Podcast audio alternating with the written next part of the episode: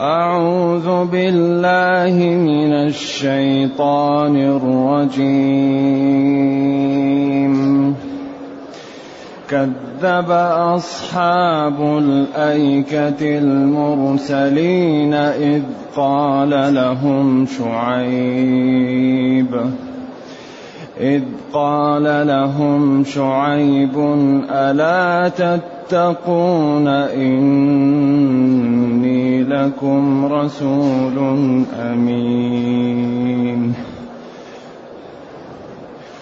إني لكم رسول أمين. فاتقوا الله فاتقوا فاتقوا الله وأطيعون وما أسألكم عليه من أجر وما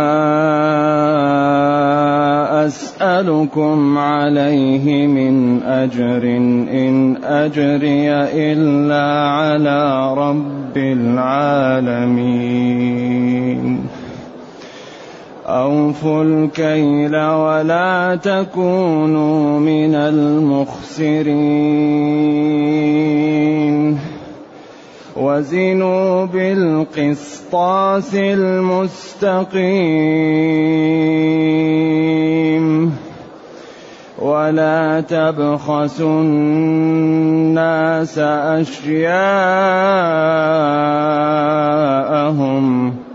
ولا تبخسوا الناس أشياءهم ولا تعثوا في الأرض مفسدين. واتقوا الذي خلقكم واتقوا الذي خلقكم والجبلة الأولين. قالوا إنما أنت من المسحرين وما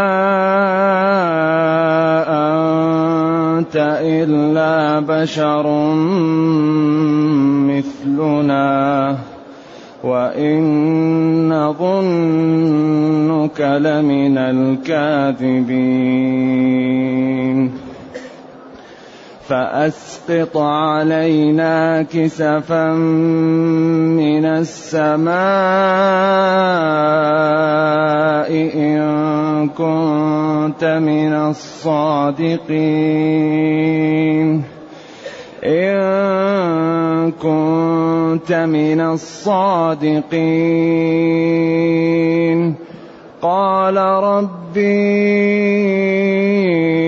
أعلم بما تعملون. فكذبوه فأخذهم عذاب يوم الظلة.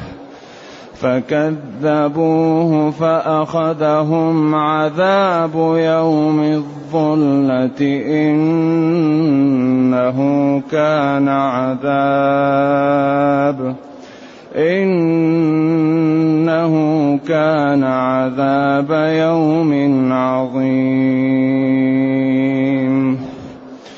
إن في ذلك لآية إن في ذلك لآية وما كان أكثرهم وما كان أكثرهم مؤمنين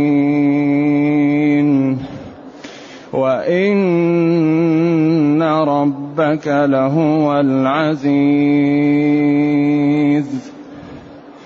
وإن ربك لهو العزيز الرحيم.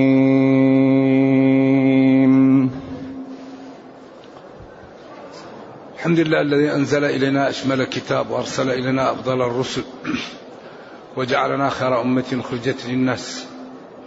فله الحمد وله الشكر على هذه النعم العظيمة والآلاء الجسيمة. والصلاة والسلام على خير خلق الله. وعلى آله وأصحابه ومن اهتدى بهداه. مبهد أن الله تعالى يقول كذبت كذب أصحاب ليكة المرسلين أو ليكتي. ليكة ممنوع من الصرف ليكتي مصروف. كلهم قراءة سبعية والمعنى سواء. وأصحاب الأيكة هنا قال لأنه جمع صاحب ذكر. قال كذب أما هنا قال كذبت عاد لأنه يقصد الأمة أو الجماعة. أما هنا قال كذب أصحابه لأن أصحاب مذكر قال كذب أصحابه. الأيكة هي الغيضة أو هي الشجرة اللي يلتف حولها الشجر تكون داخلة في غابة صغيرة تسمى الأيكة.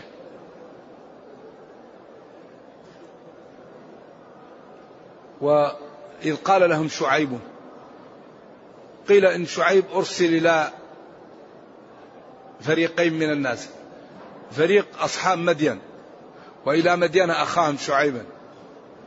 وهذه كانت مدينة تسمى مدين وكان حول المدينة بادية فيها أشجار وفيها ناس يسكنون هم أصحاب ليكة ولم يكونوا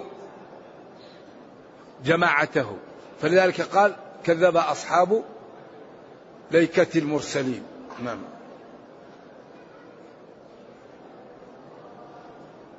وقيل هم مديان وأصحاب ليكة شيء واحد وإنما تغيير في الأسلوب. وتكذيبهم للمرسلين بتكذيبهم شعيب لأن من كذب رسولا فقد كذب الرسل. ومن آمن برسول فقد آمن بالرسل. ومن آمن ببعض الكتاب وكفر ببعض فقد كفر به. ولذلك لا يقبل من الإنسان إلا أن يكون مسلما أو يكون كافر. ما في أنصاف حلول. ما في واحد يكون مسلم غير مسلم ما في. يا مسلم يا كافر. فلذلك هنا الذي يكذب برسول فقد كذب الرسل والذي يؤمن برسول صحيح يلتزم الإيمان بالرسل لأنهم جاءوا من عند الله ولذلك هم يتناقضون يقول محمد صلى الله عليه وسلم مرسل للعرب. كيف مرسل للعرب هذا؟ الله يقول وأرسلناك للناس كافة وأوحي إلي هذا القرآن لأنذركم به ومن بلغ كان الرسول يرسل إلى قومه وأرسلت إلى الناس كافة إلى الجن والإنس. ولذلك ما أعطي كتاب قرآن فلعله يكون صلوات الله وسلامه عليه أكثرهم تابعا. إذا كذب أصحاب ليكة المرسلين شعيب وبتكذيبهم شعيب أصبحوا مكذبين لجميع الرسل. إذ قال لهم شعيب ألا تتقون؟ قال لهم شعيب صلوات الله وسلامه عليه وعلى نبيه ألا استفتاح وعرض تتقون الشرك والكفر والمعاصي وتطفيف الكيل والميزان ألا تتقون؟ ألا تجتنبون الحرام والشرك والمعاصي؟ بعدين هذا فيه نوع من الأدب وجمال الأسلوب ألا. بعدين علل. إني لكم وأكد. إن اختلف فيها علماء اللغة العربية. فبعضهم قال للتأكيد فقط. وبعضهم قال للتأكيد والتعليل. وهذا خلاف بين اللغويين قديم. إني لكم رسول أمين. إني لكم. لا لغيركم. رسول أرسلني ربي. يعني وهبني الرسالة وإعطاء الرسالة منا. قالت رسلهم إن نحن إلا بشر مثلكم ولكن الله يمن على من يشاء من عباده. من أكبر المنح والمنن و و والأمور العظيمة أن يعطى للإنسان الرسالة. إني لكم رسول من الله أمين فيما أبلغ عن ربي لا أزيد فيه ولا أنقص. إني لكم رسول فاتقوا الله وأطيعون. اتقوا ربكم فلا تشركوا به. وأطيعوني فيما أقول لكم وفي لا تطففوا الكيل والميزان ولا تظلموا الناس ولا تفعلوا المحرمات ولا تطيعوا وما أسألكم عليه من أجر إن أجري إلا على رب العالمين. وما أسألكم عليه من أجر. ما نافية. أسألكم أطلبكم عليه على الوحي وتبليغ الرسالة. من أجر أي أجر.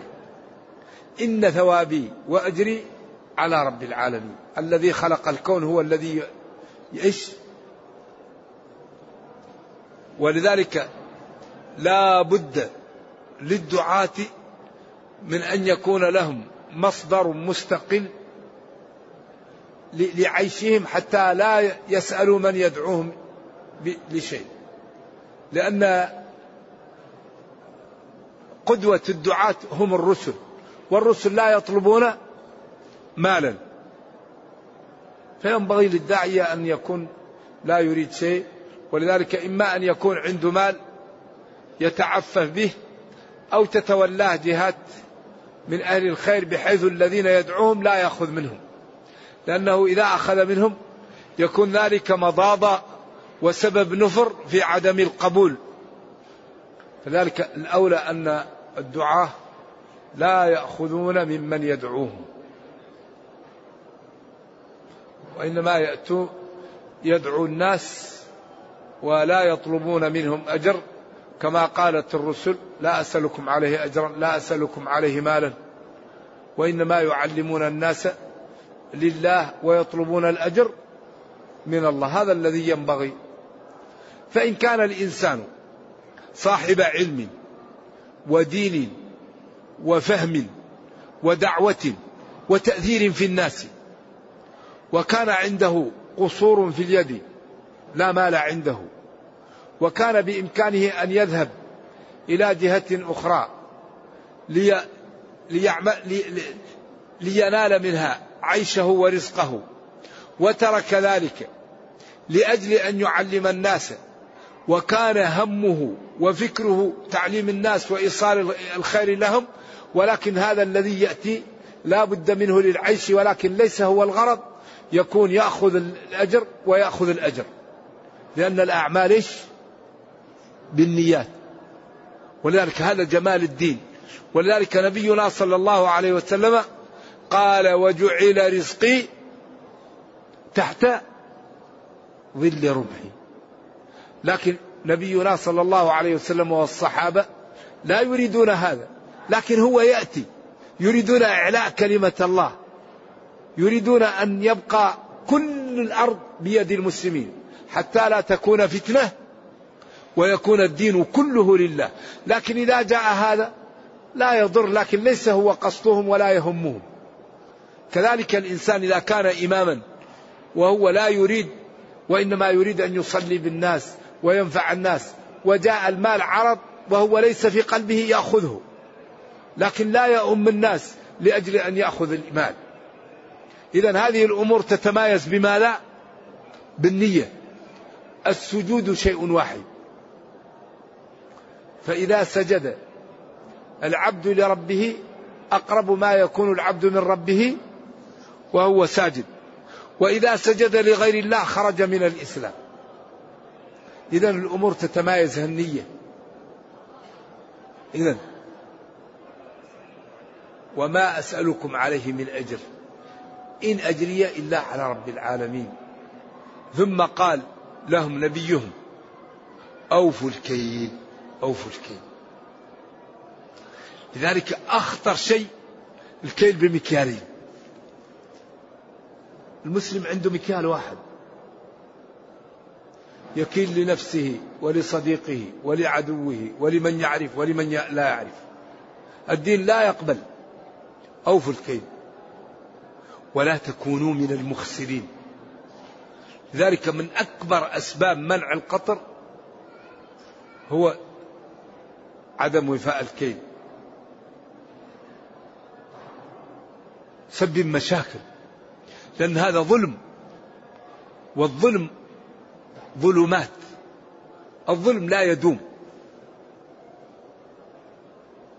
أوفوا الكيل. يعني إذا وزنتم زنوا. إذا كلتم كلوا فلا تنقصوا. ولا تكونوا من المخسرين. المخسرين الناقصين الذين ينقصون. وبعدين هذا يكون قليل قليل قليل بعدين يكون منه شيء. هذا عياذا بالله مرض. ولذلك الذي يغش هو يضر نفسه قبل أن يضر الآخرين. تسقط ثقة الناس فيه. وينجس ماله. وفي النهاية الناس لا يشتروا منه. لا يشترون منه فتدور البضاعة. فتفسد دنياه وأخراه بسبب التطفيف. ولا تكونوا من المخسرين من الناقصين الكيل والوزن لمن تكيلون له. ولذلك قال ويل للمطففين ويل عقوبة وهلاك للمطففين. يقلل يطفف. الذين إذا اكتالوا إلى الناس على الناس يستوفون. وإذا كالوهم أو وزنوهم يخسرون ينقصون. ألا يظن أولئك أنهم مبعوثون ليوم عظيم؟ يوم يقوم الناس. إذا ينبغي أن نشيع بيننا العدالة. العدالة عدم التطفيف. الذي يطفف لا يشترى منه. الذي يغش يتجنب. ولذلك أي واحد يغش الناس هو لا شك سيتضرر قبل الآخرين. وتبور بضاعته ويضيع. ولا تكونوا من المخسرين الناقصين وزنوا بالقسطاس القسطاس. القسطاس هو الميزان. أو هو العدل. المستقيم الذي لا لا زيادة فيه ولا نقص. ولا تبخسوا الناس أشياءهم. واحد يجيب بضاعة يقول له يا أخي هذه البضاعة مغشوشة هذه البضاعة ما تصلح. حتى يضعف في في قلبه عزيمة فيبقى يتخلص من البضاعة فيشتريها فيشتريها بثمن بخس. هذا لا يجوز.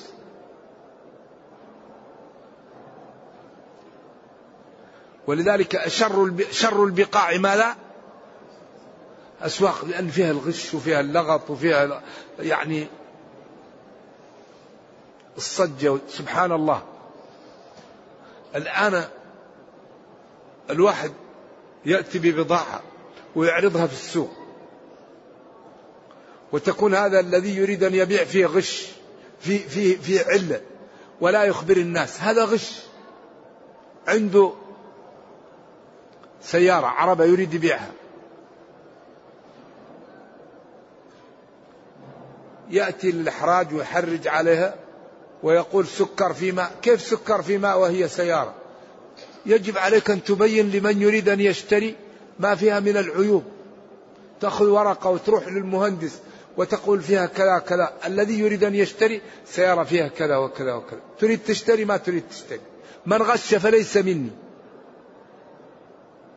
بل بعضهم يحط للسيارة زيت وتكون ماكينتها غير سليمة ويحط لها أنواع من الزيوت لا تظهر فساد الماكينة حتى بعد أسبوع أو أسبوعين.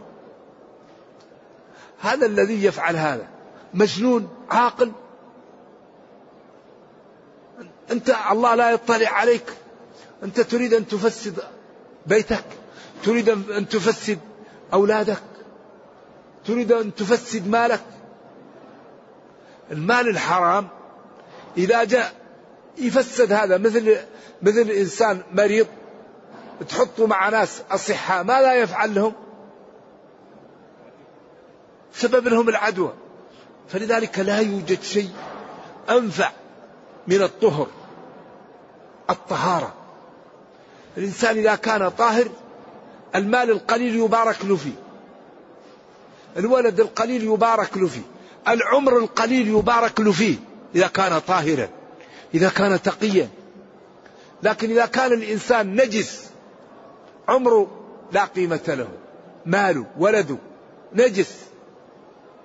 فلذلك الذي يغش هو ينجس نفسه وينجس بيته وينجس ماله.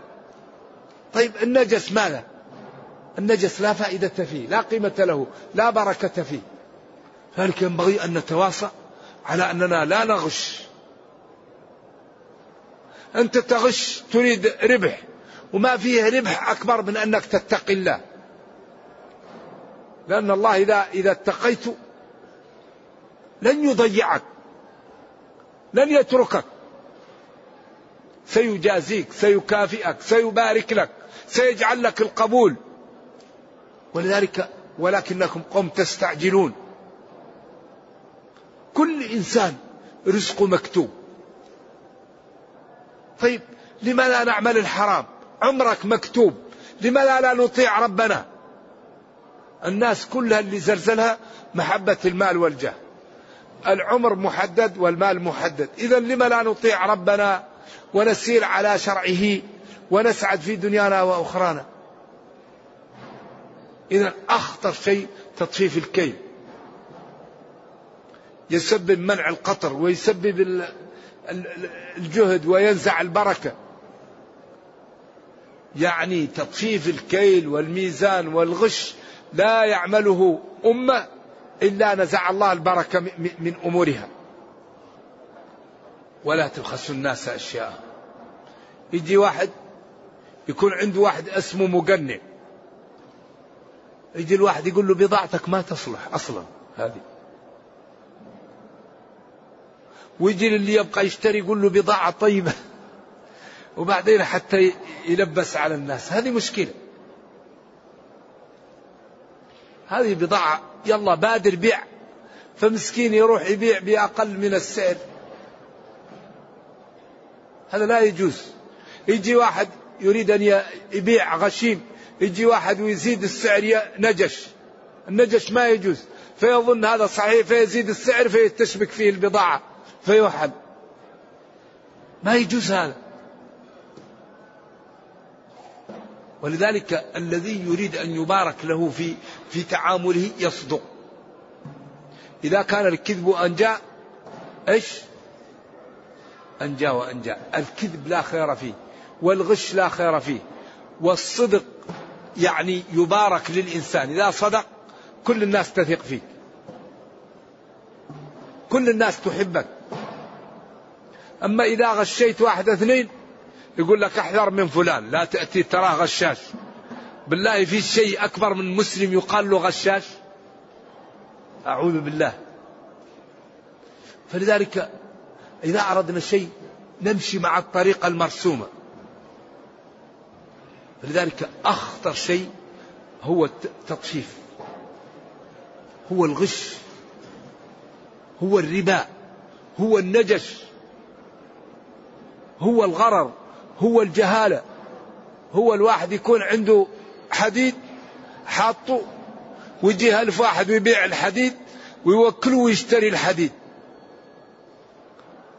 يأخذ فلوس وبعدين يزيد عليه. إذا كان ولا بد استلم يا أخي بضاعتك وروح صرفها. أحل الله البيع وحرم الربا. وطرق الحلال كثيرة. إذا أردت يا أخي تأخذ شيء ابتعد عن الشبه. يبارك لك في مالك ويبارك لك في عمرك ويبارك لك في ولدك. إن بيع الربا أخطر شيء. لا يوجد شيء أخطر من الربا إلا الكفر. لذلك ينبغي أن نبتعد عن الربا وأن نحاول أن نتعاون على إيجاد بيوع حلال. الآن المضاربة فيها غرر لكن أباحها الله لنا. تأخذ مال وتعطيه لشخص وتقول له خذ هذه مئة ألف. اتجر فيها فإن ربحت فلك نصف الربح وإن خسرت فلا شيء عليك. فأصبح الخسارة على الاثنين. أما تقول له خذ هذه مئة ألف وزدني عليها خمسين ألف هذا ربا. لكن البيع لا بد أن يكون من الجهتين. فهو يمكن يربح يأخذ النصف يمكن يخسر فلا شيء عليه. الخسارة على صاحب المال. ولذلك المضاربة إذا ضمن فيها رأس المال فسدت. هذه من الأمور اللي فيها الغرر لكن أباحتها الشريعة للاضطرار لها. ولا يمكن تعمل إلا بالأمان. وشخص ما, ما تثق فيه لا تعمل معه مضاربة.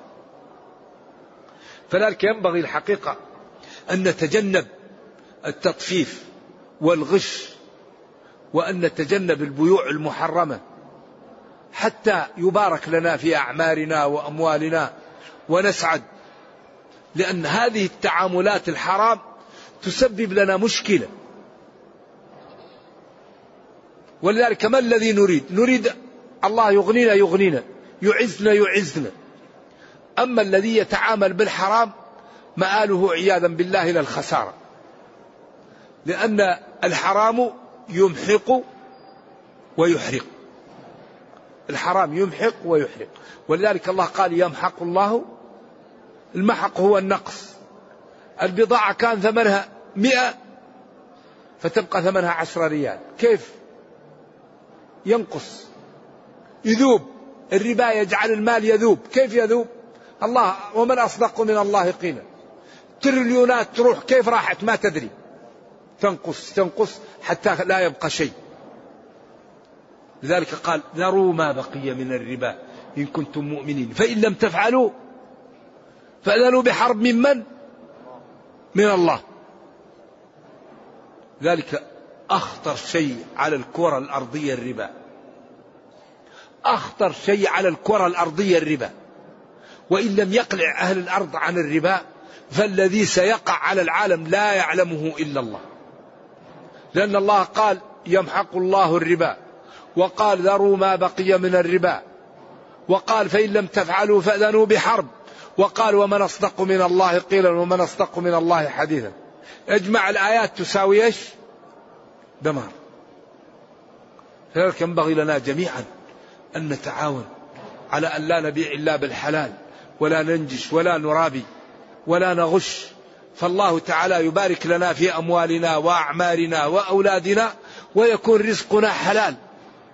فإذا صلينا نجد الخشوع وإذا قرأنا القرآن نجد طعم للعبادة. الذي يعصي الله قلبه قاسي لا يجد طعم للعبادة ولا الذكر. لأن القلوب إذا, إذا, إذا جاء عليها المعاصي تلبدت فلا يخاف ولا يخشع ولا يجد طعم للصلاة ولا للعبادة ولا للصوم ولا للذكر لأن الذي يمارس المعاصي يقسو قلبه. أما الذي يطيع الله ويخاف يبقى قلبه ثقيل فيخاف ربه ويطيعه ويبتعد عن الذنوب وعن المعاصي وإذا دعا ربه استجاب له وإذا سأله أعطاه وإذا جاءه من يريد أن يظلمه ربه يدفعه عنه. ولكن هذا لا يكون إلا بماذا؟ بالمجاهدة بالمكابدة. والذين جاهدوا فينا جاهدوا. جاهدوا أن لا يأكل حرام. جاهد أن لا يتكلم بحرام. جاهد أن لا يسمع حرام. جاهد أن لا ينظر بحرام. لا يضع في بطنه حرام. لا يمشي لحرام. لا يلمس حرام. فأصبح من عباد الله الصالحين. عند ذلك إذا سأل أعطي. وإذا استجار أجير وإذا جاءه بعض شياطين الإنس والجن يريد أن ينال منهم ربه دمر أعداءه. من عادى لي وليا فقد آذنته بالحرب. إذا ولا تعثوا في الأرض مفسدين. عاث في الأرض. أيوة. فسادا. منابع المطلق من تعثوا. لأن التطفيف والغش هذا إفساد عثي في الأرض تخريب لها. واتقوا الذي خلقكم اتقوا الله الذي خلقكم لأن الله دائما ينبه في الوحيين على أن الذي يعبد هو الذي يخلق, يخلق. والذي لا يخلق لا يستحق العبادة. واتقوا الذي خلقكم وخلق الأولين الجبلة الخليقة الأولين الناس الكثير الذي خلقها قبلكم. قالوا قال قوم الأيكة وقوم شعيب إنما أنت من المسح ما إنما أنت من المسحرين. من الذين لهم سحر يأكلون الطعام وأنت مثلنا فلا نؤمن بك.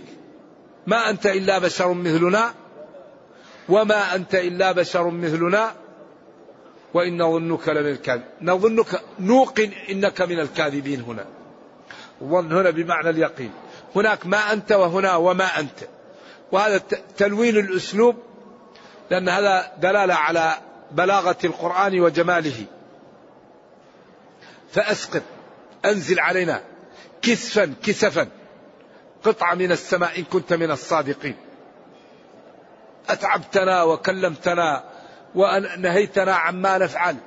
ونحن لا نصدق بك. جيب ما عندك وأنزل علينا السماء. إن كنت من الصادقين فافعل ذلك. قال ربي أعلم بما تعملون. أنا هذا لا أملكه. ولا لي فيه شيء. أنا رسول من الله أبلغكم. إذا أراد ربكم أن يهلككم فيهلككم. وإذا أراد أن ينجيكم. كما قال لا أملك لنفسي ضرا.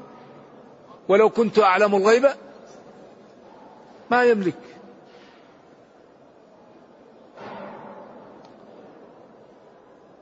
فكذبوه.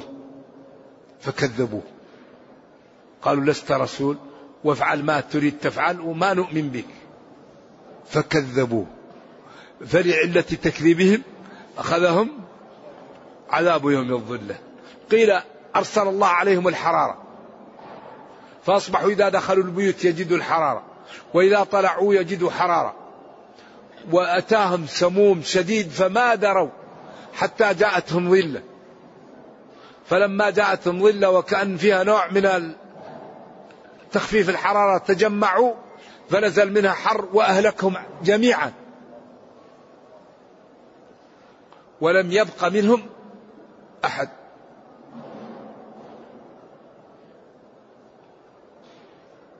إذا كل هؤلاء الذين ذكروا كفروا وزيادة الذنوب.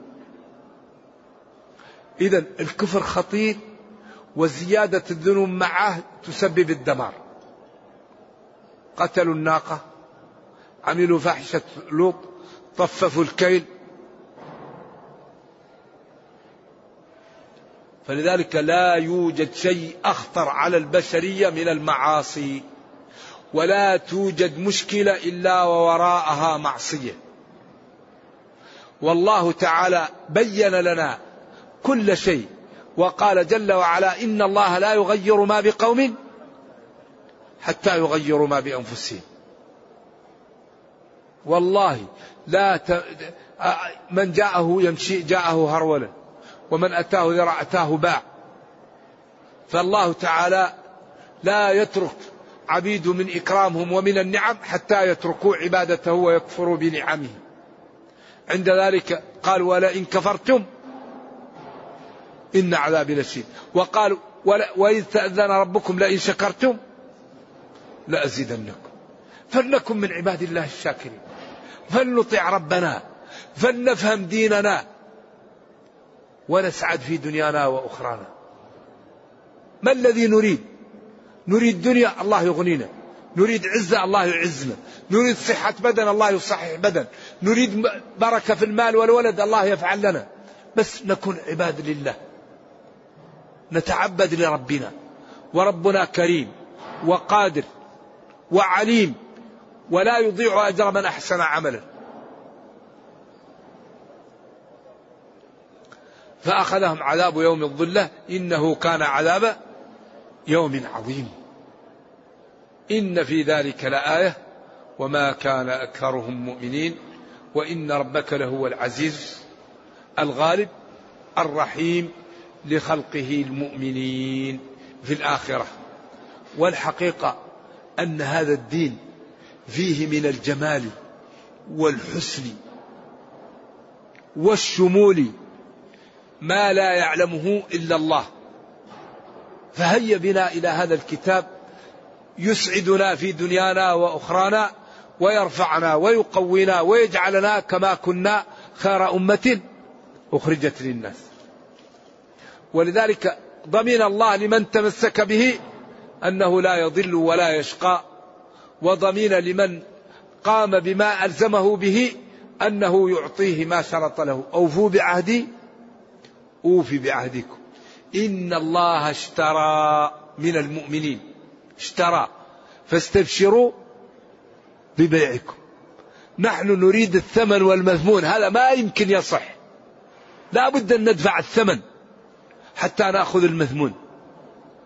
العزة الرفعة الجنة العلم التقى كله يحتاج له ثمن. فالذي يريد معالي الأمور ويريد الفضائل لا بد أن يدفع ثمنها. نرجو الله جل وعلا أن يرينا الحق حقا ويرزقنا اتباعه وأن يرينا الباطل باطلا ويرزقنا اجتنابه وأن لا يجعل الأمر ملتبسا علينا فنضل. اللهم ربنا أتنا في الدنيا حسنة وفي الآخرة حسنة وقنا عذاب النار. سبحان ربك رب العزة عما يصفون وسلام على المرسلين والحمد لله رب العالمين. والسلام عليكم ورحمة الله وبركاته. هذا السؤال ولا هذا هنا أخونا سأل سؤال فيه نوع من التنبيه على شيء. قال ألا يصيب الابتلاء مؤمنا بسببين كفارة أو رفع الدرجة؟ نعم. لكن الله تعالى قال ظهر الفساد في البر والبحر بما كسبت أيدي الناس. وقال ولما أصابتكم مصيبة قد أصبتم مثلها قلتم أن هذا قل هو من عند أنفسكم. أما الإنسان في نفسه فإذا حبه ربه ابتلاه أشدكم بلاء النبيون فالأمثل فالأمثل. فأحيانا الإنسان يبتلى لترفع درجته ويبتلى ليكفر عنه. نعم ولذلك قال نبلوكم بالشر والخير ابتلاء فتنة. نرجو الله أن يجعل ابتلاءنا بالنعم وأن يعلم ضعفنا ولا يبتلينا إلا بالنعم. ما معنى قوله تعالى ومن يعظم شعائر الله فإنها من تقوى القلوب يعظم يحترم. ويبذل فيها المال. هو استثمانها واستغلاء أثمانها. والشعائر جمع شاعرة ويدخل فيها البدن ويدخل فيها الأذان ويدخل فيها المصحف. فينبغي للمسلم أن يعظم شعائر الله. فإذا سمع الأذان يتوقف ويتابع الأذان. وإذا رأى مصحف لا يضعه يضعه مرتفع. ولا يحط هكذا هذا في كلام الله. وإذا أراد أن يذبح يعني هديا يجعله سمينا غاليا ثمنه. يعظم شعائر الله فإنها أي تعظيم الشعائر؟ من أمارة على تقوى القلوب وعلى أن صاحب ذلك التعظيم عنده الإيمان وعنده التقوى. نعم.